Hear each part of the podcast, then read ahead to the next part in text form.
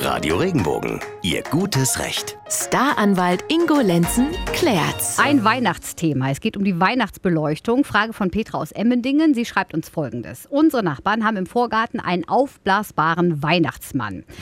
Da machen ganz viele Fotos von und so langsam fühlen wir uns davon gestört, weil der leuchtet ja auch. Wie lange darf der da jetzt Ja. eigentlich stehen? Ingo, was machen wir da? Also, wir haben Weihnachtszeit. Es gibt da echt eine ganze Menge Rechtsprechung zu über den Weihnachtsmann, der an der Hausfassade hochkrabbelt und leuchtet und, und dann in, ins Schlafzimmer reinleuchtet und so weiter. Man kann sich aber ganz grob wirklich merken, in der Weihnachtszeit, gerade in der Adventszeit, ist da erhöhte Rücksichtnahme aller Beteiligten gefordert und zwar derer gefordert, die sich gestört fühlen.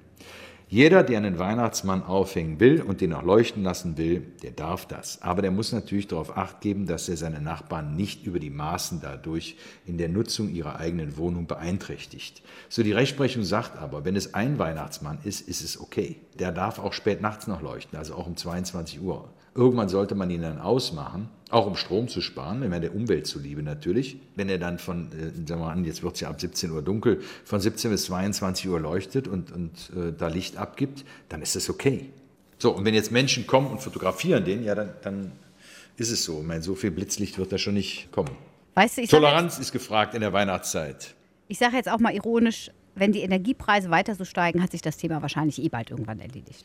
Ja, aber wir müssen uns natürlich auch mal an eines erinnern. Die Weihnachtszeit ist ein Kulturgut. Und es ist doch schön, wenn unsere Gesellschaft solches Kulturgut bewahrt. Jetzt kann man natürlich mir entgegenhalten, ja, aber der beleuchtete Weihnachtsmann war noch nie ein Kulturgut, weil vor 200 Jahren hat es noch keinen Strom gegeben.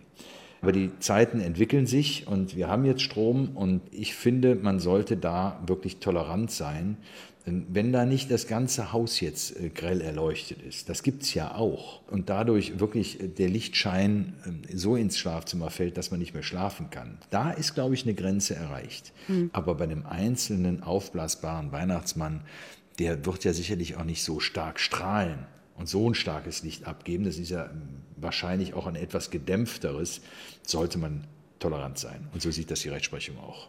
Also ich oute mich jetzt. Wir haben auch so einen. Das sind nur Aufblasbar? Ja, so ein, so ein 3-Meter-Dingens. Und der hat nur, also das sind so drei LED-Lichtchen. Also das ist jetzt, aber vielleicht ist das ein anderer oder so. Also ich denke auch, das ist. Ja, ich verstehe die auch hier so, dass sie, dass sie sagen, das- ähm, äh, Peter, die, die, die sagt, sie fühlt sich auch dadurch gestört, weil so viele da Fotos von machen. Ja.